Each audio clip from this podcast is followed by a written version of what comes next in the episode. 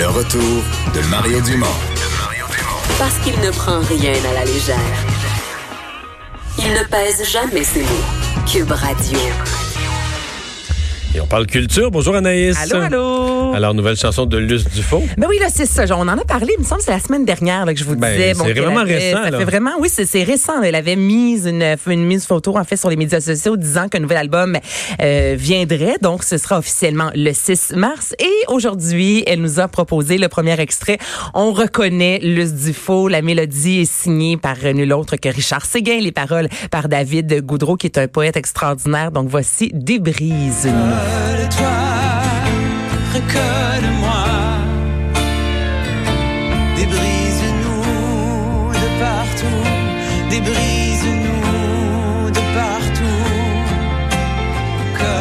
Ce que j'aime de Luce Dufault, c'est qu'on y va pas selon l'époque. Il y a rien de tendance, c'est rien qui est pas tendance. Je trouve que ça sonne, et c'est pas négatif là, ce que je dis, mais Luce Dufault, autant dans les années 2000 que là, en 2020, ça reste. Mais ça sonne Luce juste, dans Dufault. Tous les sens. Là, oui, c'est ça, là, on est pas... Mais je vais te dire quelque chose. Là. Vas-y. T'as le droit de rire de moi, de dire que je parle à travers mon chapeau. Moi, je pense que c'est un très, très grand talent, Luce Dufault.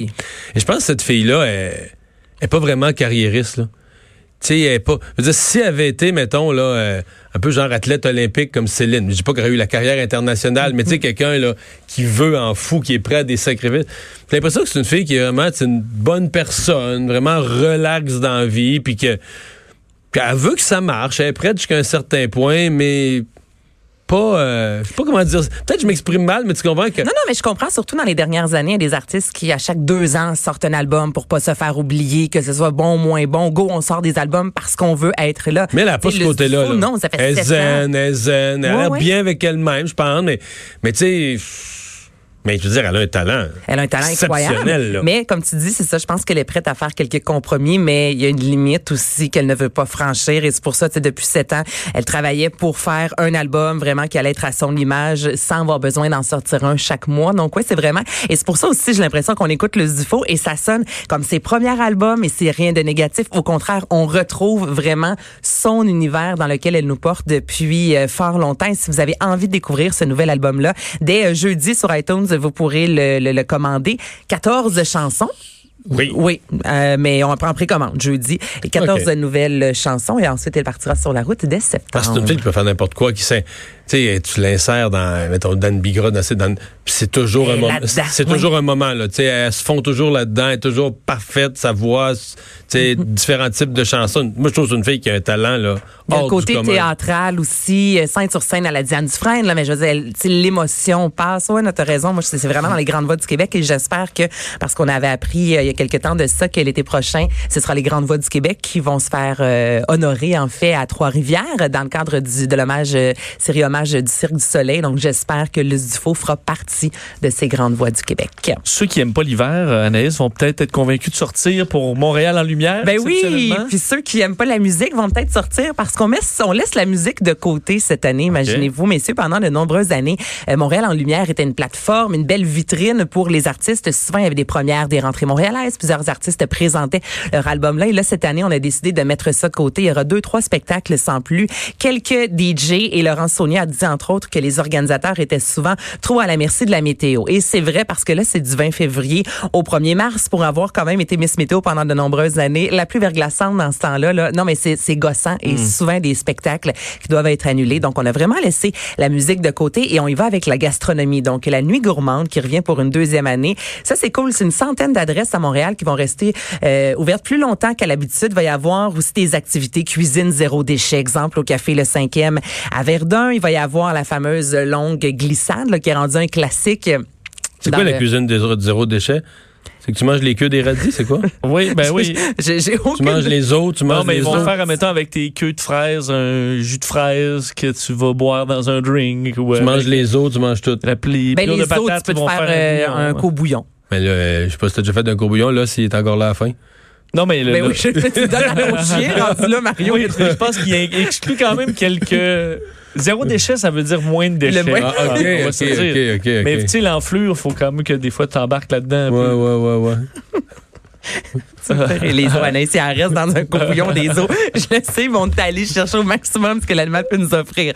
Bon, il va y avoir, je vous disais, des gyms et des performances sportives, c'est nouveau aussi, donc beaucoup de cirque. Il y a un spectacle de plongeon également, Voltigo, la fameuse glissade urbaine. Si vous aimez la nourriture, il y aura quand même un comptoir qui va offrir des grilled cheese et macaroni au fromage signé Québec, un gros village gourmand et la nuit blanche. Et là, ben cette année, c'est une année bissextile, donc ça va commencer le 29 février et se terminer le 1er mars prochain. C'est rare quand même que ça arrive, là, la nuit blanche, vraiment dans cette nuit-là. Et là, on parle de 200 activités, des musées qui seront ouverts, donc c'est vraiment cool, avec les transports en commun également qui sont prolongés durant cette nuit-là. La Maison Bleue. La Maison Bleue. Moi, j'ai tellement hâte. Donc, ça débarque demain sur ICI-Tout.TV. Nouvelle série de Ricardo Trogi. Là, on revient en 1995. Si le oui avait gagné. Qu'est-ce qui se serait passé au Québec? C'est ce que vous allez découvrir dans cette série-là. Mais là, on n'est pas du tout dans la politique et je trouve ça très drôle ce que Ricardo Trogi a dit. Il dit « La croisière s'amuse sur un navire, mais est-ce qu'on a vraiment parlé de bateau durant la croisière s'amuse? » La réponse est non. Donc, la politique est réellement un prétexte. On est plutôt dans les chicanes de voisins, les problèmes avec la famille, les chicanes de couple. Le classique, finalement, de la vie. Mais dans un Québec souverain, il n'y aurait pas eu de tout ça. Ben non, ça serait que des licornes. Mais non, il n'y aurait plus. Mais c'est la fiction. Il n'y aurait plus de chicane de voisins, tout était réglé. C'est oui, vrai. Mais là, tout aurait été dans l'humour. Je pense, en tout cas. Et dans l'amour. Donc là, c'est 10 épisodes de 22 minutes. Et Guy Nadon incarne le président du Québec souverain aux côtés d'Anne-Marie Cadieux qui incarne la première dame. Et bon, pour la première saison, c'est Guy Nadon qui est soit Jacques Hamelin, le le président du Québec après Jacques Parizeau, Lucien Bouchard et Mario Tremblay. Et là, on est à quelques mois des élections. Et Mario Tremblay? Ben oui. J'attendais voir si t'allais... Mario Tremblay. Je me demandais si t'allais réagir. Et là, la cote, je veux dire, sa cote de popularité est vraiment en baisse. Donc lui, il dit, OK, là, ce qu'on va faire, on va vendre une partie du Groenland aux États-Unis et on va en contrepartie leur demander ce que le Québec aime. La Floride. Donc là, c'est l'idée que lui a. Et un peu plus tôt aujourd'hui, allez écouter l'entrevue. Ça dure 20 minutes. Ça passe en 2 secondes. Sophie Durocher l'a reçue à l'émission. Et elle lui a posé comme question, qu'est-ce que tu n'aurais pas aimé faire ou pour être un homme politique? Parce que souvent, on pense à Guy Nadon, tu sais, avec sa prestance, sa carrure, la voix. Il y a quelque chose de très, justement, imposant. Facilement, il me semble qu'on pourrait voter pour lui s'il se présentait. Et au contraire, c'est pas du tout, mais du tout quelque chose qui l'allume. Hein? Mais c'est vraiment un métier, je trouve, où il faut avoir un sens de la bagarre, faut aimer avoir des ennemis, faut être capable de vivre avec une espèce de stress où on est débordé par d'énormes responsabilités. Oui. Moi, je sais que je préfère de loin me taper Cyrano de Bergerac sur scène.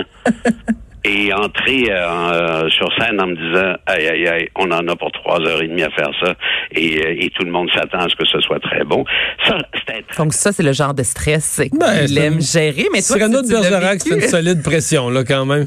Non, mais je veux dire ça, je le comprends de dire ça, mais en même temps, la pression est toujours plus grande dans ce que tu connais pas, là, dans ce que tu n'as jamais fait, ou dans ce que tu vois de l'extérieur. Ça a toujours l'air plus épouvantable que quelque chose dans lequel tu es rentré graduellement. Mais il faut accepter quand même ne pas être aimé. Oui, absolument, en politique, absolument. On s'entend là, que dans notre métier, il y a certaines personnes qui sont plus controversées. C'est vraiment c'est noir ou blanc, plus tranchant. Mais en politique, Mario, faut que tu acceptes.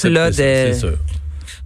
Anaïs, en terminant, parce que les Oscars ont vraiment essayé de tout faire pour qu'il y ait le moindre scandale en faisant plaisir à tout le monde, mais ils ont quand même, ils n'en ont échappé une, l'histoire de Luke Perry, qui n'était pas dans le in memoriam. Tout le monde s'est posé la question, il est où Luke? D'autant plus... Il était où Luke? Il était où, Luc? Luc est sur le site officiel des Oscars. Donc là, ce qui s'est produit, on s'est surtout posé la question parce qu'il fait quand même partie de Once Upon a Time in Hollywood qui était en nomination pour un des 10 meilleurs films de l'année. Donc on se dit, on va sans doute le mettre. Il nous a quittés il n'y a pas si longtemps, à l'âge de 52 ans. Et là, l'Académie, avant que ça prenne vraiment une proportion démesurée, l'Académie est sortie dans les médias disant que chaque année, ils reçoivent des centaines et des centaines de demandes. Donc il y a un comité exécutif qui examine plutôt chaque candidat. Et là, il va avec une chanson. Cette année, c'était Billie Eilish et Yesterday. Donc, on choisit les photos et les artistes en conséquence du temps qu'on a dans le film. Les gens le connaissent. Les gens le connaissent. Et là, j'étais curieuse. La réponse de l'Académie, c'est il n'est pas assez important. Il n'y avait pas assez de temps. Et là, je suis allée regarder. Tu parles d'un mort, finalement, tu dis, il n'est pas assez important. Et pour le grand public, il y en a 30 qui ont passé qu'on ne connaît ni d'Ève ni d'Adam. Je comprends que c'est dans leur domaine. Oui, mais tu as tout à fait raison. Je suis allée voir tantôt sur le site Internet. C'est 184 personnes cette année qui ont été ajoutées à cette portion chanson-là. Et j'ai écouté après ça la performance de Billie Eilish et le trois quarts, tu sais, je me disais, je peux pas toutes les connaître, mais effectivement, je connaissais Kobe Bryant au début. À la fin, je connaissais Kirk Douglas. Et entre-temps, il y en avait un ou deux maximum. Donc, c'est effectivement, je pense qu'ils l'ont échappé. C'est ça, le scandale cette année, mon Vincent. Pas parfait. Mais non. Mais non. Mais ils ont été parfaits avec les vivants. Oui. Ils ont été parfaits avec les vivants. Oui. Ils ont échappé un défunt. Pas tellement mieux. On s'arrête.